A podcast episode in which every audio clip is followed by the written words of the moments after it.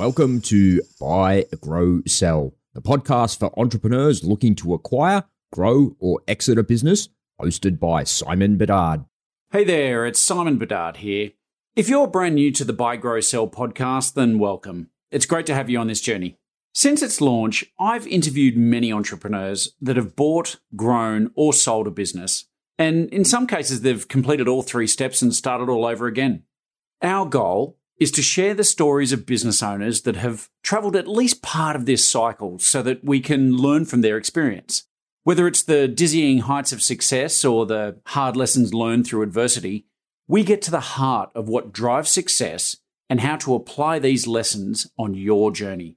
So join us for the best insights, interviews, and inside information on how to buy, grow, and sell a business straight from the entrepreneurs who've lived and breathed it.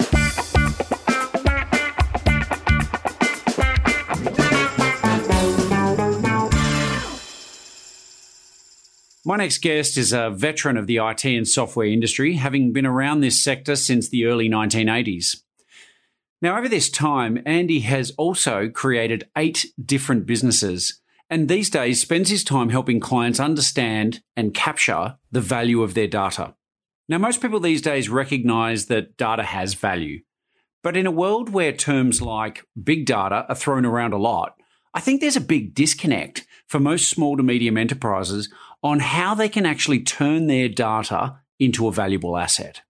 Andy and I explore the concept of data integrity and how this can improve efficiencies and profitability, but also how it can improve the value of your company if you ever want to sell. I hope you enjoyed this episode as much as I did. This is Andy Kyiet. G'day, Andy. Welcome to the show. Hi, Simon. Pleased to be here.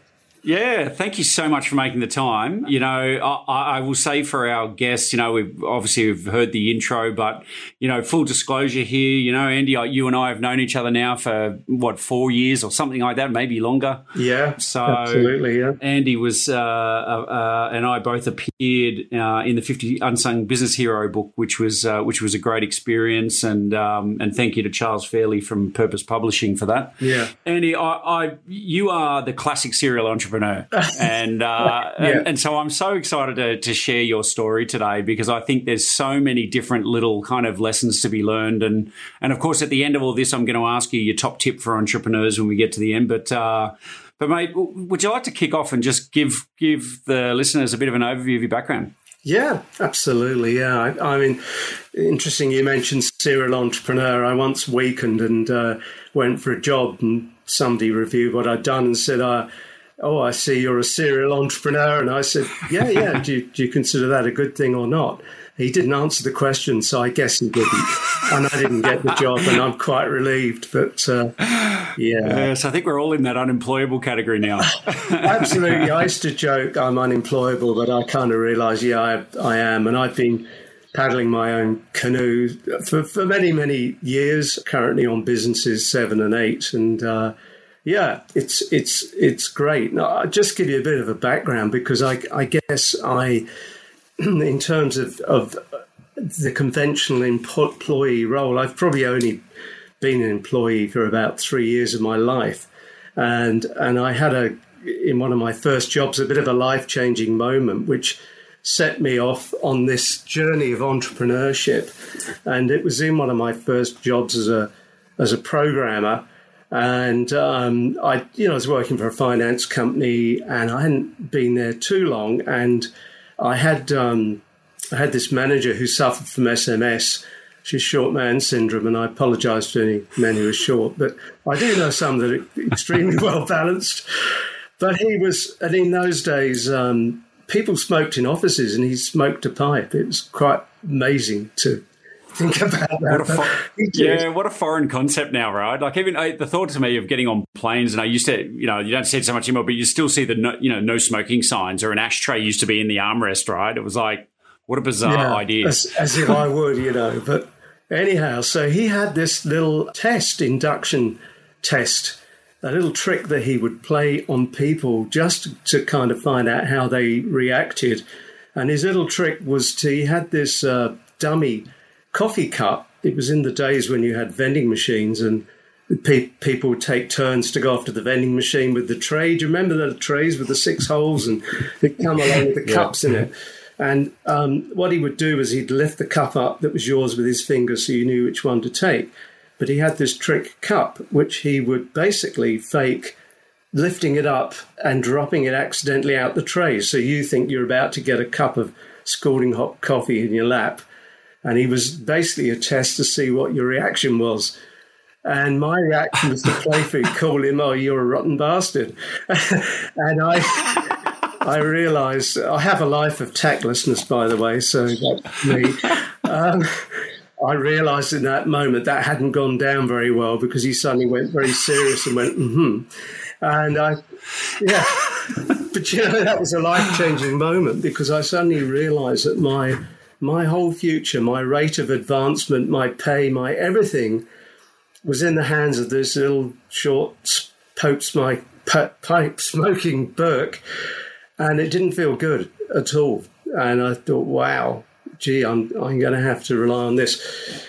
Anyway, I was I was there about uh, eleven months, yeah, less than a year, and an opportunity came along to go freelance. Um, just happenstance, a, a guy I helped a guy move out of his flat in Germany, and we got chatting on the journey and told him what I was doing. And then next thing I know, he's offering me a contract to go freelance as a freelance programmer on these new computers called mini computers. I'm really aging myself here. This is this was prior to less uh, microcomputers we called it then. Now I jumped at it. It was great. You know, I was way, way, way underexperienced. You know, but I could see that I could really start progressing at the rate that I wanted, you know, rather than being restricted, you know, by management. And so that was the beginning of my journey. I started off as a contractor. I had great fun going all around Europe, putting in a financial system. I actually ended up with the job that the guy who hired me, I ended up with his job. So I ended up as European financial systems manager at, at I think at the tender age of about 23. You know, I was very young. Wow. Yeah. And and quick question, Andy. Quick question: How did you find you know making that step from employment? You know, not stable as stable as employment can be, I guess, but there's a stable paycheck and all the rest of it. Did you ever were you ever concerned making that step into freelancing, or, or was there just enough work that you never really had to worry about money and and you know like or you know at least the day to day kind of money? No, no, money was a challenge, um, particularly cash flow. You know, I had I had a lot of work. You know, on that initial engagement, I had a you know good good contract, which lasted me quite a while. But there was always the cash flow issues of invoicing them and getting the money out of them and everything else, and that you know, it kind of tend to squeeze you. And uh, fortunately, in the UK, it's kind of a way of life having an overdraft, you know. And uh, although one day the bank did contact me and said, look, we'd rather you bank with us rather than we bank with you. so I was, uh, I think the banks liked a nice healthy swing. They liked to see it swinging in and out of the red and the black. I think I was probably in the red a bit too much, but uh, you know, we we got through it, and uh, yeah, no, it, it's challenging, but it was also exciting at the same time, and my earnings were a lot better than they would have would have been, you know, working uh, in a in a secure job. Yeah, but. I guess it's just in my nature, you know. Some people want to have that security, you know. Others don't, and you know, it's just it's just great to have control control of your life. I mean, other people have always got some control of your life. You know, it, it's a that's a fact. You yeah. know, but. Um, yeah, even if you're even if you're freelancing and you work for yourself, we're all beholden to mm. certain people at certain times, right? Absolutely, yeah. So, yeah, so that was where I I got started, and through that journey, I met some other guys who were we were working on a particular computer platform. And we had this great idea, said, oh, let's start a turnkey software house, which I don't know if that's an expression here that people are familiar with, but it's basically a custom software house where we would write software for people you know, on that particular platform. So that really was my first. I moved from being freelance to actually being a company director and an entrepreneur, you know, with two other enthusiastic guys, and we got going. and that was pretty successful. In fact, one of the interesting things was we we got um, you know they say necessity is is is the foundation of invention. I, I don't think it's true. I think boredom is. Boredom is the catalyst for invention because we got bored. You know, we got bored cutting the same code. We had to go and build all these applications, and you know, we had to say, right, there's a customer master file. You need a program that's going to put records in, that's going to delete them, that's going to update them, that's going to print them, inquire, everything else. And we were bored cutting the same code over and over again. So we thought, let's find a way of speeding it up. So we, we designed a, a method where you could design the screen that you wanted and actually generate the code from that. We didn't realize it, but we pretty well invented 4GL code. You know, we were ahead of our time. So, so okay, like I'm a dummy with this stuff. So, what, what's 4GL code? Without you know, yeah, huge fourth technical generation language where a lot of the functionality is is built into the code. So you're not actually coding every little thing. I mean, I, this is really dating. I go back to the days when, you know, if you hit a key on a keyboard, you had to decode the sequence to work out where you were on the screen and what the user had just told you to do next. It was that low level. It was extremely low level. So things yeah. have got much more higher level. But I came from the days where you basically coded everything, you know.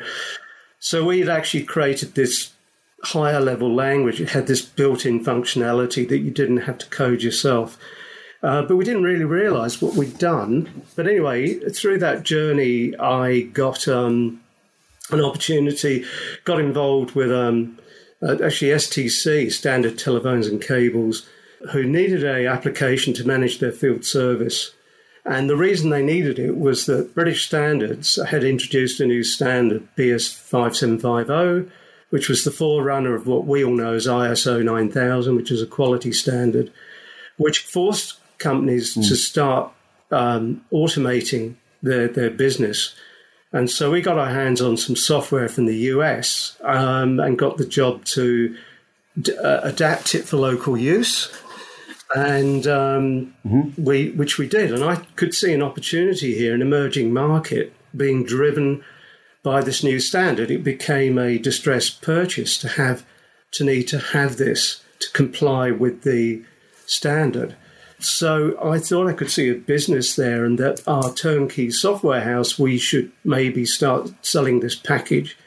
And my partners couldn't, and I couldn't agree that we needed a salesman.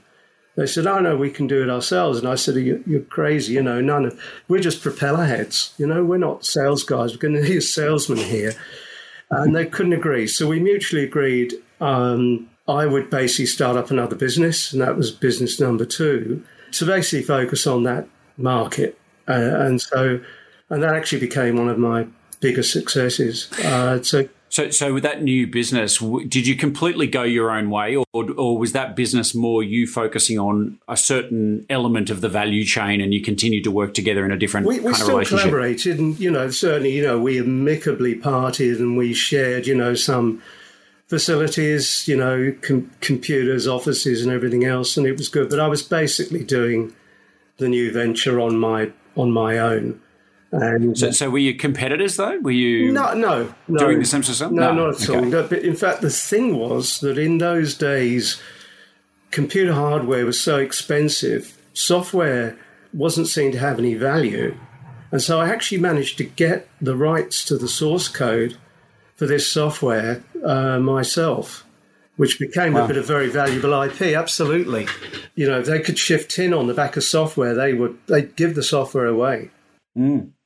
So, so that's interesting. So, this company has has you've gone out doing it your way. It's taken off. You're starting to get some success. G- give us a sense of what the company looked like. You know, like how long did was it trading? Mm. How big did it get in terms of people and turnover? And you know, give give us a sense of what the company looked like. Yeah, look, I I, I basically I, I ran it for um, four years on my own. And uh, we, we got to a point, I would say I, we gradually moved to bigger and bigger offices. And I got to the point where I, I probably had a staff of about, I think we were about 10 people at that time. Mm-hmm. So I, it then started getting uh, because I'm at that time was just a techie, so I really didn't have an awful lot of business experience, and so I bought in another guy. In fact, it was the guy who gave me who did the deal with me to get the rights to the to the software. And I think um, you know he realised the potential there, and I managed to talk him into coming on board as a, as really as a commercial director and to help build up the business. Um, and that was quite successful because in pretty pretty short order, we we had a uh, client who was uh, a listed company who was a hardware um, vendor, but but also provided service themselves, who were using our package. So they were a customer, and got to the point where they were interested in, became interested in buying us. But previous to that, I almost sold the company to Motorola. So we actually acquired Motorola as a customer, and then they sent me out to the US to demonstrate the software to their uh, team in Chicago. And then unexpectedly, a guy turned up from the, the West Coast to say, Hi, I've, I've come to take you over to California. We want to talk to you about buying your business. And it's like, wow, okay. that was just so left field. And we, we did a negotiation. How, did, how did that make you feel? How oh, did that make you feel? Unbelievable. I couldn't, so surreal. Yeah. You know, one minute I'm there in Chicago, you know, demonstrating the software. Next minute I'm over in San Jose and I'm talking to the directors of Motorola about you know buying the company. Uh, do, do you think so? And just a question on that because I think a lot of our listeners have well, some certainly some of them have been tapped on the shoulder, you know, asked if they want to sell or told that they just this entity wants to buy. We also, you know, have lots of people in our kind of network, our clients, people that have been tapped on the shoulder, and it's gone down in not necessarily gone down in flames, but it's it's turned out to be quite a sour experience. Mm because they they get tapped on the shoulder they get very much caught up in some of the emotional stuff about it. It's it's exciting. It's it's very flattering. It's um, you know, um, wow, this has never happened before, and it's everything feels really lovely. There's a good relationship, and then they spend six to nine months doing all this DD crap, and the deal falls out, um, and leaving them feel very sour and disappointed and frustrated. Like, well, how did you find that experience, and did and can you relate to any of that sort of emotion? Do you know that's exactly what happened. that is exactly. Okay, disclosure here. I did no. not know that before I came on this show. that, yeah, pretty much nine months going through it, you know, talking to people, providing, you know, helping them do the due diligence and, uh, getting to the point where suddenly it all went quiet, you know, wasn't happening. And I think I was actually away on holidays, staying in a bed and breakfast, and um, I've been trying to close the deal and close the deal, and suddenly I got a message. Um, I mean, I think this was even pre-mobile phones, you know, and um, yeah. somehow anyway, I ended up in a call with America from the phone, the house phone of the bed and breakfast, talking to the guy I'd been negotiating with, and got the news like, "I'm sorry, we've had a change of strategy, a change of direction, and, and we don't see that that's mm uh, strategic to us any longer. Sorry about that. Wow. Thanks. And, and, and I think that's a good good lesson in that because I think um, people who've gone gone through that experience sometimes don't just feel sour by the experience, but sometimes they feel a little bit soured towards that party because they feel like they were kind of led on mm. a bit. And, and, look, let's be honest. Sometimes people are led on for for nefarious sort of reasons, but I think in a lot of cases, when you're dealing with corporates, like, I mean, I've worked for corporates. They re- they seem to restructure every two years. So you know, it, uh, strategy changes, right? People things change, and it's not necessarily malicious. It's just the way large businesses often yeah. work. Yeah, I think you're right. And I think if you can't nail it quick, that you know, if you can't nail it within three months, the danger is that the sands shift and things change, and suddenly, yeah, that's no longer important to us.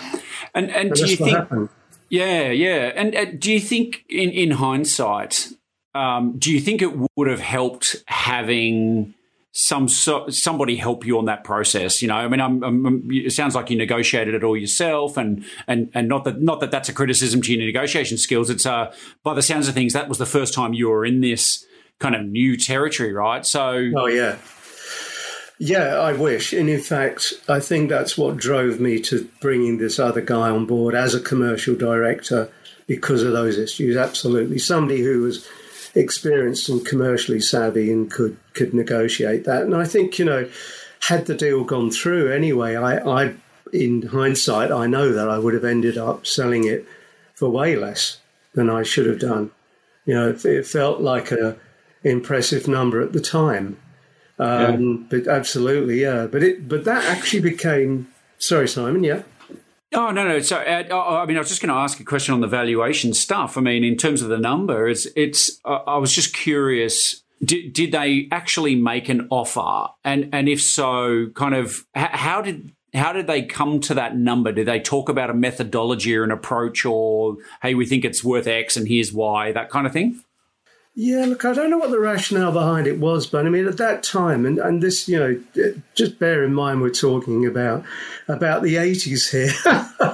yeah, sorry, no, I, yeah. they were offering me one hundred and fifty thousand, which pounds, right? So, you know, and it doesn't sound a lot, but I guess you know that that was um, translates these days at that time to about three hundred thousand dollars, Australian dollars.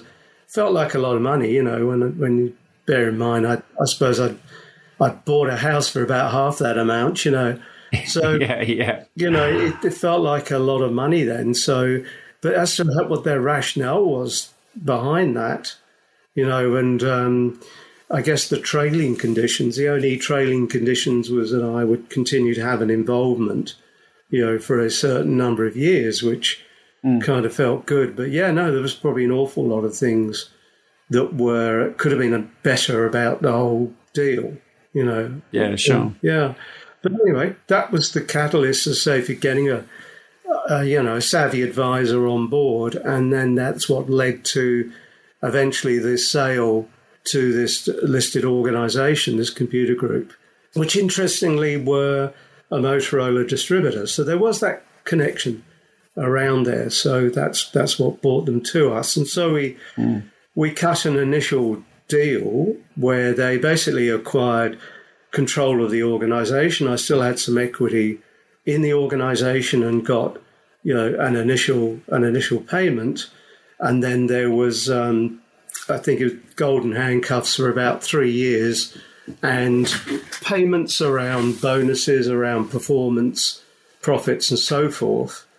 And there was one little condition in there which came ended up coming back to haunt us was that if you should make a loss, we will acquire the rest of the e- equity for one pound.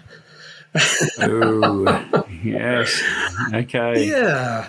We didn't imagine that would ever happen. Yeah. Yeah, and that's one of. Yeah. So, uh, well, my question was do you, did after you had sold the company, I mean, uh, the concern I find with a lot of people is that once they sell their company and they go into the earnout transitional phase, that they lose control over a lot of the uh, elements in their business that allows them to actually drive the outcome and hit the target. Absolutely. And in fact, what happened because of that, precisely because of that, the business uh, we we did just spoiler alert, we did end up making a loss. So, um, uh, and that provision did kick in, but I'd, you know, I'd had earnouts by then anyways. But um, because I'd lost control uh, for the, for all those reasons you described, the business became too big. I had a vision. It was a software company. I knew, I guess, the productivity should be and capability of a software company should be. And my gut feel was that we would shouldn't wouldn't I couldn't ever imagine we'd have more than 30, 30 people. That's quite a lot of horsepower. You know, if you've got people of the right talent. We got to the stage where we'd ended up with 58 people. You know, the commercial director that I'd hired actually became the uh, the CEO because of his great business experience. I can understand that. That's what they wanted to do. And um, basically, things had got a bit out of control, and we'd ended up with 58 people, and we had a lot of cost. And consequently, you know, we, we got to the, we were doing the deals, we were getting the business, but the costs were running high. And we also had an hmm. enormous overdraft courtesy of the, the listed company's treasury account that had a overall treasury lending limit. So we somehow got our overdraft up to phenomenal levels. You know, what for us, what was a lot then? It was about a million pounds. we got it up yeah, unbelievably. Yeah. Got up to a million before they started getting a little bit a little bit jumpy. But unfortunately, after some years, we did we did, did make a loss because of that, and so you know those provisions kicked in, and uh, the rest of the equity went. But you know, I after the Golden Handcuffs, I did continue to work with them. But then they hired this very short general manager, and it was like a recurring nightmare. I was like, oh my god, you know, I'm back into this again. Deja vu. yeah, absolutely. It's like I'm here again. I'm employed, and I've got a short manager. uh, so I I basically uh, set up another venture. So I could see there was time to move on, and um, given that I was uh, very involved with the field service industry, I could see that the natural progression was to put the technology into the hands of the guys in the field. And there was this new wonderful technology evolving called uh, mobile data. And so I shifted into that, say, okay, here's another emerging market. But um, incidentally, that field service management business, we were we were really first to market in Europe. We were the first specialist provider in Europe and prob- and the third in the world. And so wow. there's an emerging pattern in my whole career, and that's being first to market, which is both a good thing and a very bad thing, as I've learnt. so, mm. you know, mm. to set, uh, successfully develop a market, you need a lot of funding. Uh, and you also need to protect your IP. And unfortunately, you don't have the money to protect it as well as you should do. And so, what eventually happens if it truly is an emerging market, when it does emerge, the big boys come along and just shove you out the way, or you know, take take your lollies and run away with them. it, yeah, and you know that's I think that's a that is a recurring kind of thing. I, I know when I was in banking, there was a common expression whenever something new was happening in the industry it was almost a little bit of a joke between participants in the industry that the big companies, the big banks, were always in a, ra- a race to come second. In other words, yeah. they never wanted to lead on anything. They wanted to see one of the other banks take the risk, you know, prove that it kind of worked, and then they'd all pile on, right? Yeah, yeah. and so, yeah, I guess if you're going to be the first mover, you, as you said before, you, I guess you've got to have the capital to keep bankrolling innovation and, you know, keeping that step ahead, right? Oh, absolutely. And I I guess I it was something vital that I wasn't aware of at that time. I guess due to lack of experience. Um, but essentially, I found that the adoption rate of the mobile data technology in the UK and Europe was very, very slow and it wasn't happening. In the meantime, while I was running this business, that business, and we actually became the first uh, the first certified application um, on on the um, it was actually a network run by RAM Mobile Data. We were the first certified app on a packet switch network, which is now we now know it as as 4G, 5G. You know, it was replaced by that.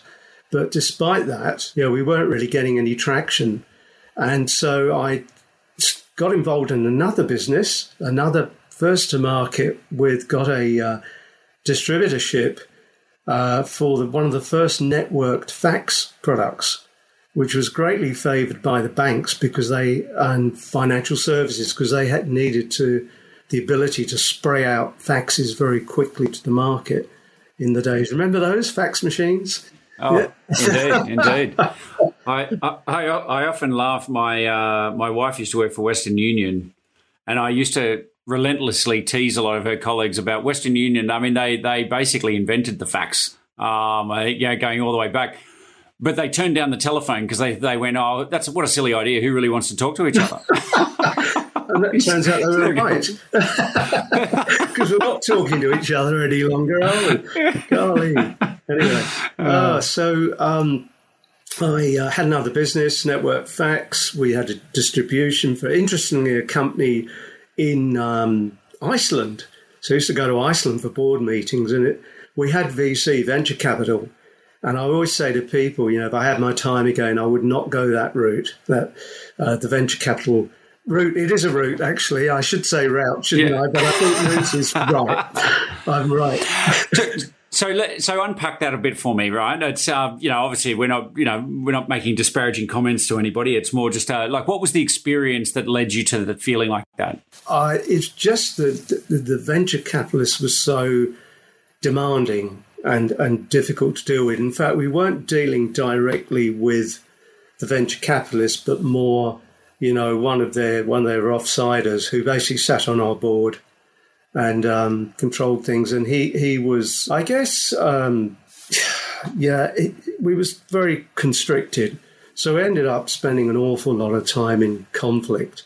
It, it was maybe partly because of my business partner I had in that business, who's who had whose leaning was more towards conflict and didn't like authority, but uh, kind of bred that. But yeah, we essentially sold that business off to a another distributor in the end. And, um, you know, it was, it was a good opportunity, but obviously it's a little bit like, I suppose, the, the instant cameras, isn't it? That, you know, the, the way the camera's gone, we would have done a Kodak anyway, I suppose, but uh, we, we'd carried on. But it, that's what ended up with me coming to Australia because um, we sold the business. My partner went back to Australia, then got in touch with me and said, Hey, you know, that technology you're passionate about, the, the mobile data, they've got it in Australia. And Australia are great adopters of new technology.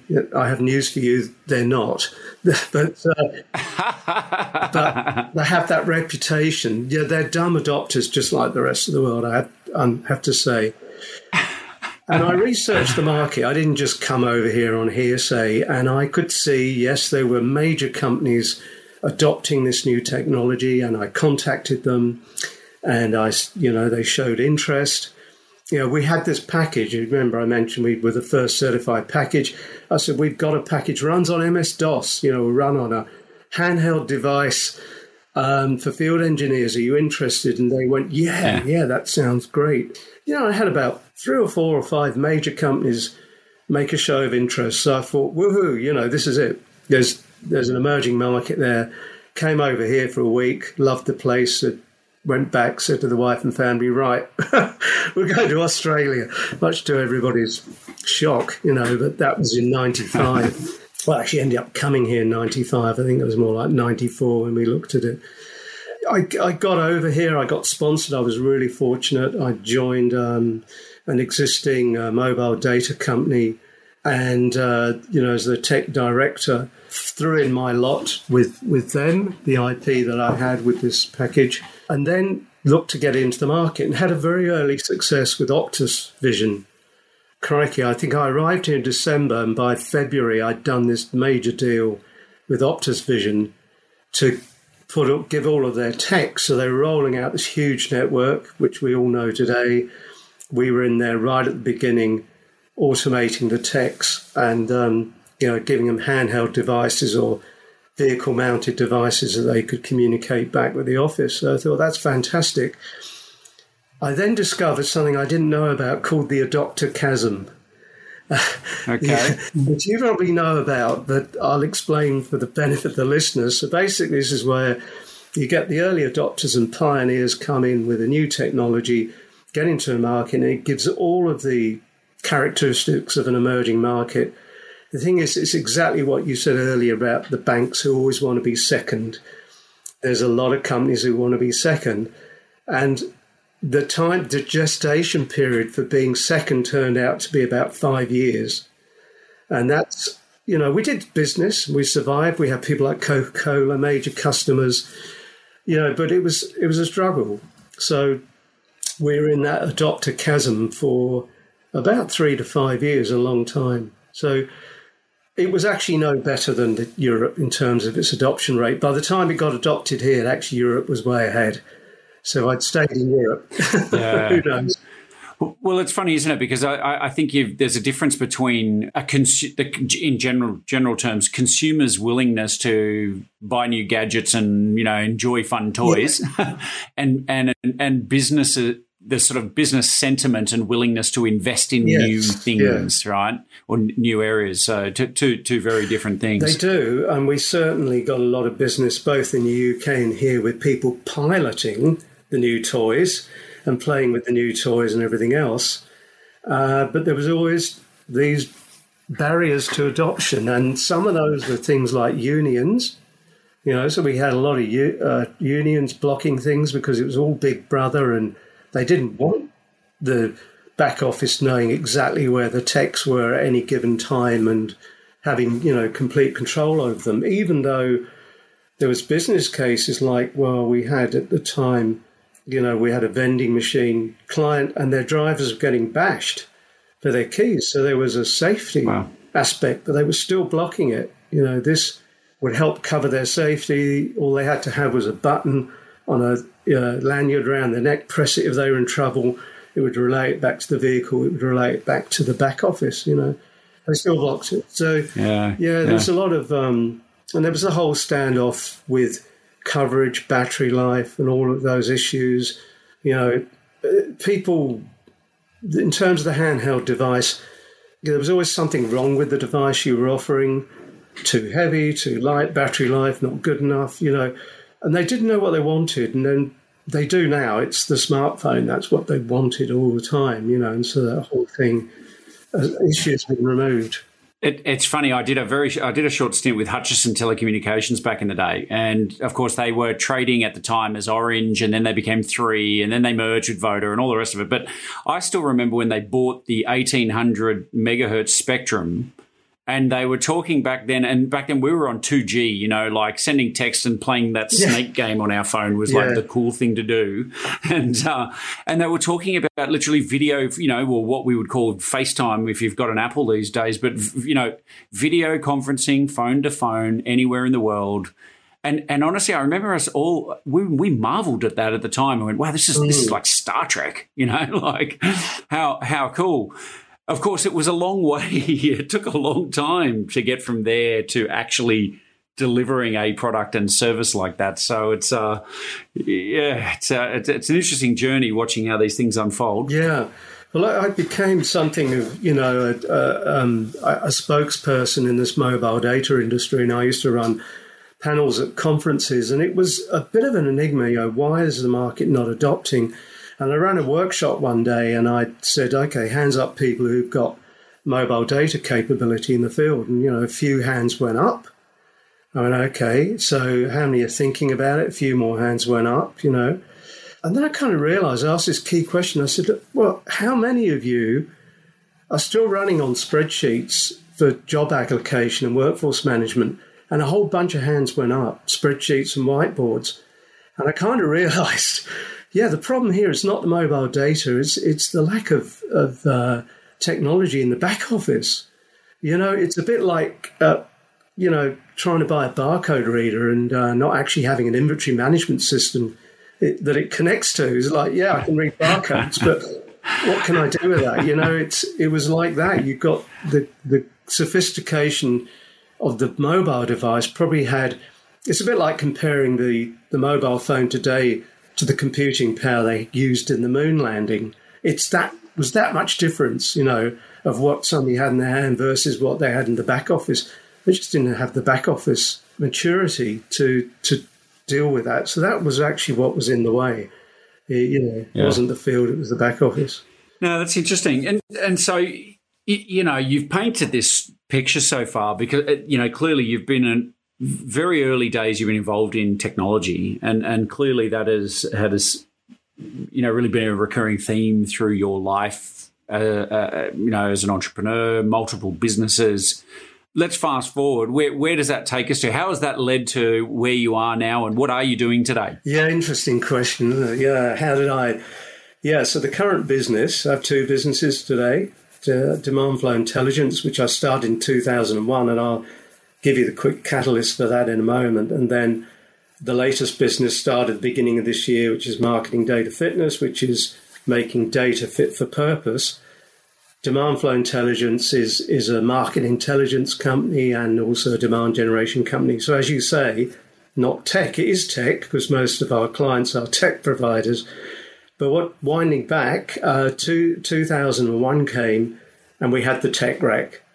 Uh, and at that point, I was actually running a JV, uh, which was doing warehouse management software, doing supply chain execution software. We, we got ourselves into a position, and this is another big business lesson, where we had a big client, one of our first clients. We were putting a system in, I won't name them, but basically we got to a point where they owed us a million bucks. They owed us a million bucks, and we weren't getting the money out of them. And at the same time, along came the tech wreck in 2001, which locally was created by post Y2K, you know, year 2000. Everybody put a heap of dough into uh, year, you know, year 2000, making sure they didn't get taken out by the, the so-called millennium bug, which didn't exist. Um, and then we also had GST, so they had to spend a mozza on putting in new business software to be able to handle GST. So come 2001, no money. And, and there was an overall global tech wreck. So that combined with the fact that we couldn't get this million bucks out of this esteemed client took us out the game and we ended up in administration. Um, the administrator yeah, wow. took, took that client to court. We got litigation funding because they could see that basically it just wasn't fair. and they had yeah. no reason to do that. What had actually happened is we'd been white anted by their um, IT manager who'd written their original system. That in the background he was look studying what we were putting in, ripping it off and putting it into his system. We got to a point where he said, "Oh, we don't wow. need that. Look, we got all this capability." So oh, I discovered wow. that the laws of copyright are pretty useless, you know, because all he had to do was to change a bit of the code. If Briding hadn't literally copied the code, he just aped the functionality. Not much you could do about that. So anyway, at the end of the day, yeah. the only people who won were the lawyers. So the yes. lawyers won. Yeah, that was a shame, but a huge lesson there. But as part of that journey of running this uh, supply chain execution software company, I wanted to know how big my market was. So I wanted to know how many warehouses, distribution centres there were of a given size in Australia. Pretty, you know, like every businessman should know. And I discovered something. I don't know if it's um, you know indigenous to the Australian market or a global thing, because in the UK we used to be pretty hot on knowing your market size and everything else. Um, I discovered that that information was actually very hard to get. Um, it just didn't readily exist, and providers like Gartner very kindly offered to solve that problem for 30,000 bucks. Now, I love Gartner and I'm a huge fan. I'm, I'm a raving fan of theirs, but we didn't have that sort of money in the budget to find out how big our market was. So I realized in that moment that they were there for the globals.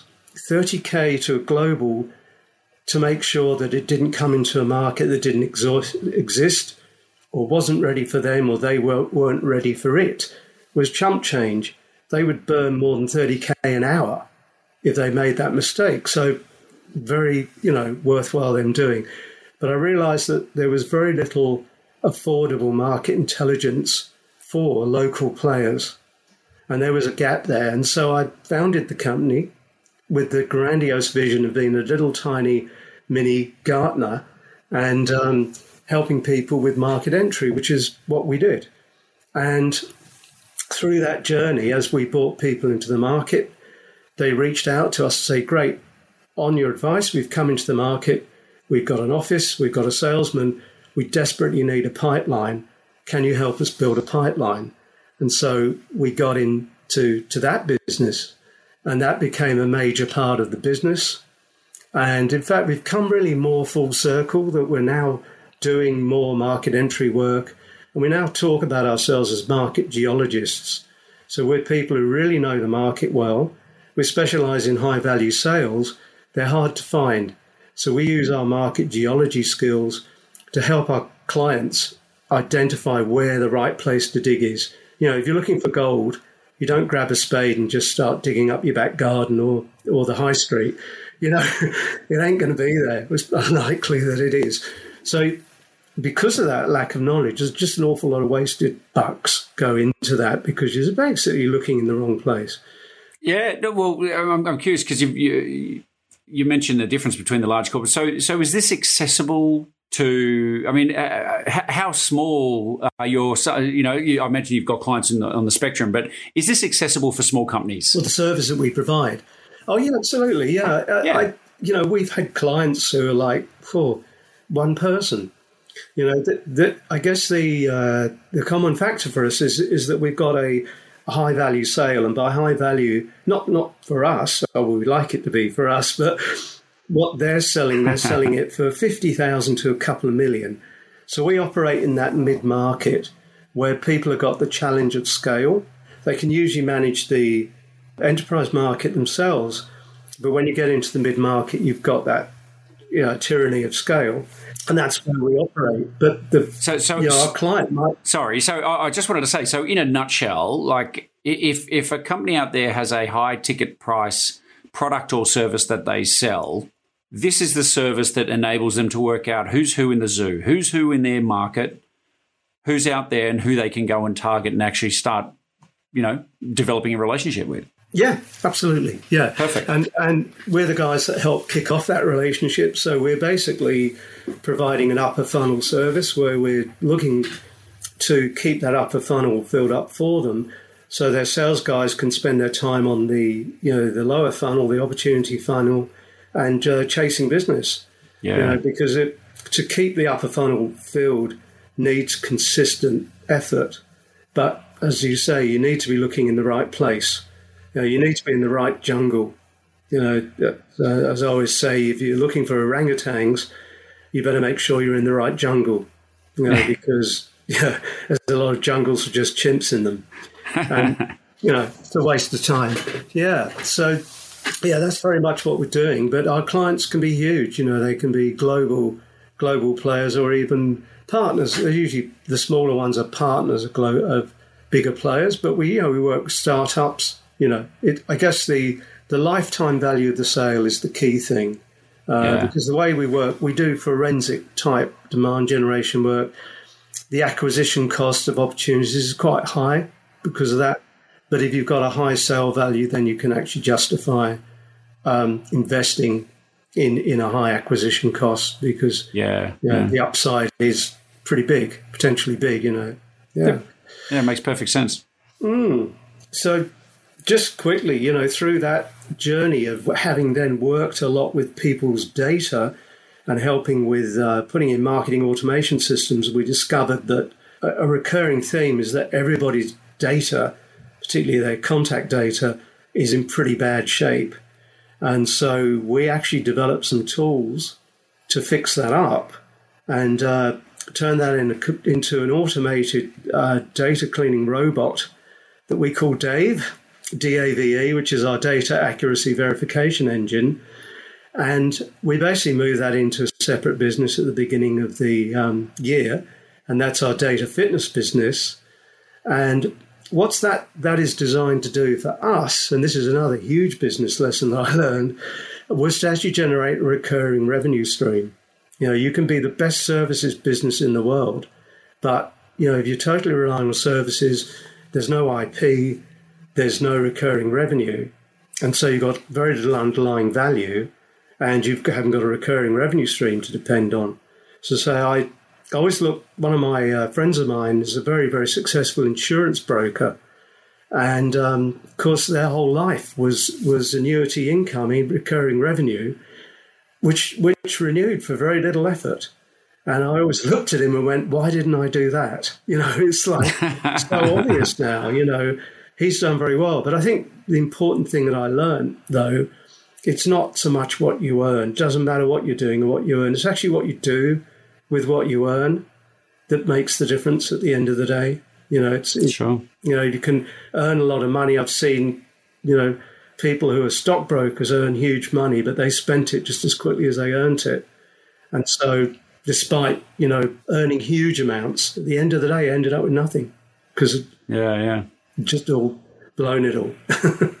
Yeah, no, it's it's interesting, and I and I love this. Um, I love this idea of understanding, you know, the, the your data fitness. You know, this concept of the quality of your data. Yeah, and and I and and the part that sort of really perks my interest is is, you know, obviously uh, our firm Exit Advisory Group does you know M and A. It's a boutique M and A firm. It does transactions and and of course, you know, we're out there generally selling companies and businesses on behalf of our clients and establishing in a market, well, what is this business worth? And and of course, as time goes on, data is becoming more and more important. And so, how does how does one quantify or qualify the, the, the, value of that data, right? Because I, I certainly see in, in companies that we've looked at, we see some uh, tech DD going on. You know, like if we're selling a company with a platform, there'll be tech due diligence in the background to understand the the coding and do, does this all kind of stack up. But I certainly haven't had any buyers ask for due diligence or verification on the actual quality of their data. And I say that uh, uh, with a big yet yeah. on the end of yeah. that.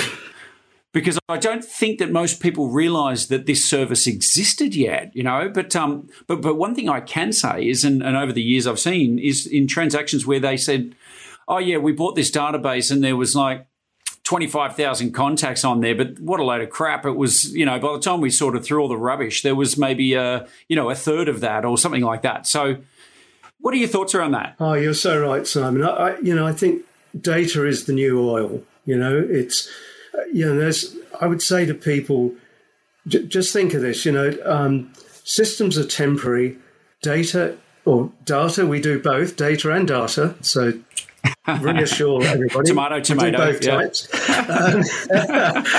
Um, um, is permanent. So systems are temporary, data is permanent. And what we're seeing on, happening a lot is people getting a new shiny system, just moving all their old crummy data into this new system. You know, and it's um, it's happening over and over again. But we're also seeing with business acquisitions, you're right, people are not doing due diligence on the data. And I know, you know, clients, for instance, and I'm not going to name them, that have sold off magazine heads, and and part of the deal was the the circulation list, and they breathed a huge sigh of relief because the the buyer never checked it, and they knew the deficiencies in that list. So it really is buyer beware, you know. And, I, and I've heard so many stories where people have sold their company and really the buyer was just buying it to get that list and get that client list and that data, but didn't do the due diligence on it. So I think you know there's an important need for a due diligence service on both sides of the fence. One as a buyer to check that the data you're buying is everything that it's purported to be. I mean, a quick salutary lesson. A client gave us an account list of 4,200 accounts and said, Could you clean that up? We did that and handed back 2,800. The attrition was huge. Accounts? Yeah.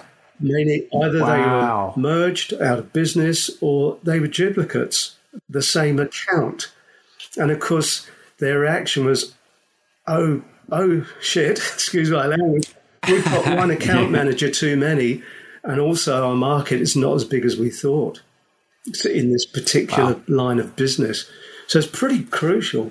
So you know, when you say when you share that story, and thank you for sharing that story. That I, I find that really interesting because it's not just speaking to potentially the value of the company and their, I'll, I'll say data, mm. um, but but it actually now is starting to have an impact operationally and and on their expenses and how they're running running their business, and it, and it brings to mind that analogy. And I think this has been credited to Abraham Lincoln. I'm sure it's been credited to lots and lots of people. But you know, if you've got six hours to cut down a tree, spend at least four hours sharpening your axe, right? right? Yeah, and yeah and and and I think that this is goes to that point of if you're going to hire salespeople and you're going to hire marketing people and you're going to have all of these big heavy expenses running around in a market trying to sell and do stuff, man oh man, you really want to make sure they're dealing with accurate information. Yeah, it, you're absolutely right, and it wastes so much time. You know, it causes so much waste, and we see huge volumes of duplicates. You know, it it, it you can end up with multiple people working on what turns out to be the same account. So you get all these conflicts within organizations and sales, uh, people falling over each other. A huge amount of issues that it creates, for sure. But I think also as a seller, it's worth having your data valued because I think, you know, multiples are so low these days. You know, they're generally, you know this field much, much better than me, but, you know, generally looking at multiples between two and four. And so if you can actually prove that your data, the value of your data and the usefulness in the negotiation, if you were to add, say, half a point, that's quite significant in a scale of two to four, adding an extra half a point. That could make a huge difference. So I think it's worth it for both the seller and buyer to be really, really looking at that data. Yeah, look, I agree, and um, and what I would say uh, for anybody thinking about selling, uh, you know, the the the point of turmoil or conflict and decision in their minds probably is uh, well, number one, you know, I, I mean, do, do, they think they have a problem with their data? If they've got 10,000 records, geez, you know, is it going to be better that I just go to market with 10,000 records? You know, will it reduce the value if I'm going in with less? And, and, and to that, I would be saying to people, uh, absolutely not. I think if you fronted up to a buyer, mm and you said to a buyer, we, our, um, we've got a database, database, database of uh, of five thousand records, and by the way, it actually used to be eight thousand but we did a full audit of our data in the last 12 months and we found duplicates, this, that, and the other, and we have completely cleaned that up. And by the way, and I don't know if you provide any sort of certification thing here, Andy, but you know, by the way, here is the uh, the record from our provider who has certified yeah. this work. You know, uh, to me, even though you've got less numbers of contacts or whatever it might be in your database, that what an element of credibility, what an element of confidence you will give that buyer. And and also it says we put our hand up and said, look, we're not hiding away from, you know, trying to hide the fact that things might not be perfect. We accept that things aren't perfect, but we are willing to take that on and yeah, fix it. Absolutely, yeah. No, we and that's we provide a, you know, data fitness check, give it a bit of a makeover, you know, for a for a data set of less than 5,000, we've actually got a very attractive package for that. Can I do a little bit of advertising here, Simon? Is absolutely. So, yeah, we, Please, yeah. You know, if you've got a small database, so you just want to try it out, we've got a really great offer of 999, including GST, to less than 5,000. So if you've got a small data set, we can run that through. If you just want to got a bigger data set, but you want to try out the service, yeah, that's what we offer. So we try to make it affordable for pretty much anybody. You know, we do we do with data sets yeah, up to the millions. You know, we can couple of million yeah. records. And and I'm I'm I'm joining I'm joining the dots here, Andy, but one would presume if I'm running a, a, well small, medium, whatever size business doesn't really matter. But if I have you check my data sets and you've you, you know, let's just say we come out the back end of that with uh, 4,000 contacts that all have, I mean, no doubt being in our database, database that, that have certain characteristics. I'm imagining once that's cleaned up, you can then say, well, would you like me to find you more people that look like them? Yeah. Oh, absolutely. Yeah, absolutely. So we, we um, I mean, we can do that on two levels because once we've got the data cleaned up and we've segmented it to say, okay, here are the, your target accounts and you're after certain personas here's a gap analysis of the personas you haven't got within those accounts. Would you like us to go and fill that gap for you, get those missing personas for known accounts? And often people go, yes, please, that would be great. But then, of course, there's the whole issue of, um, and this is where our capability of market sizing comes in, of saying, okay, people want to know, I want to get into white space. Pro- probably because they've worn out the old audience, because they've gone mad with their marketing. You know, we've got a big, big problem of, of chronic audience fatigue here because people are using all these. Uh, I guess they're doing uh, marketing on steroids now and bashing them to death. But um, yeah, they want white space. So we can actually go, okay, what is your ideal client profile? Who's not on your list? Let's go and find out who's in profile on your list and let's get the personas for you. So, absolutely, yeah, we can do that as well. And so, I, my contention is that a reasonable goal in this market here, you know, AN's talking about ANZ, it's a finite market, it's not that big. And it's quite reasonable to have a goal to have 80, 80% of your market identified and, and, and under your control. And yet, very, very, very few businesses have. We do balanced scorecard checking. The best scores we've ever seen are 60%, and most of them trend more towards 30%. And that's kind of good news, bad news. Bad news, you've only got 30% of your market identified. Good news is you've got 70% potential left, white space. You know, let's mm. go and help fill that. Interesting. Andy, I've really enjoyed chatting to you. It's you, you know, I'm I'm so grateful that you've shared your story with us, and and you know, I'm I'm I'm going to put you on the spot in a second and, and ask if you've got a uh, if if there's through all of your experiences, you know, you've had wins, you've built business up, you sold them, you've built business up and lost them, you've had all this sort of in and outs, and and you know, probably narrowing down that experience into one tip that you might share with entrepreneurs is probably a hard thing to do. But, but I will ask you. But in, while we're um, before I get to that, how do how do people get in touch? Is it are you are you happy for people to reach out and contact yeah, you? Yeah, very happy. Best way to get me is on LinkedIn. Luckily, I've got a unique surname, so it's Kyiet, which is spelled K Y I E T. So if you look for Andy Kyiet on LinkedIn, you will find me straight away. And that's I, you know, I'm pretty well wired to LinkedIn. So yeah, please contact me on LinkedIn.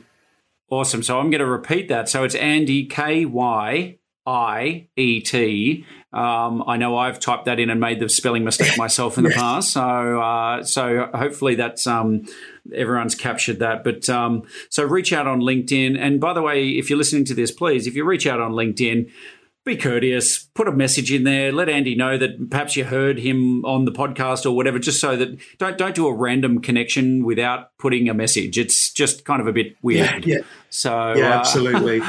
yeah. And is there a website, Andy? What's the best websites um, or websites that people can kind of do a bit of homework on? Yeah, so so the the data fitness site, if you just go to uh, www.datafitness.com.au, so it's data fitness or one word. That'll get you to the uh, site, and you'll get to meet Dave, our uh, data Excellent. cleaning robot. And then the other business, the demand gen business, um, demand flow intelligence or demand flow is our domain. So www www.demandflow, one word, .com.au. Fabulous. And look, we, will put those websites and a link to your LinkedIn in the show notes as well. So people, if they're, you know, looking on their phone or the desktop, they can hopefully just click through and have a look. So, um, so that's fabulous. Andy, Andy, thank you. And, and to, to finish up, is there, is there one tip that you would uh, share with your fellow entrepreneurs? I would, I would, yeah. And that is, uh, in, in the words of Winston Churchill, never give up. But be prepared to recognize that your idea might have been a lemon in the first place. Don't go chasing fool's gold. You know, be prepared to admit you're wrong. I mean, you can get overly passionately involved with your idea, but just might not have been a commercially viable idea in the first place. So yeah, don't believe your own bullshit. Yeah, That's, uh, yeah. I think I'm going to paraphrase here, but uh, Andy, thank you so much for your time. Thank you for coming on the show and sharing your story. I'm sure there's lots of people who will be getting a big benefit out of all of this, and uh, we're just so grateful for your time. So thank you. Thank you, Simon. Thanks for the opportunity.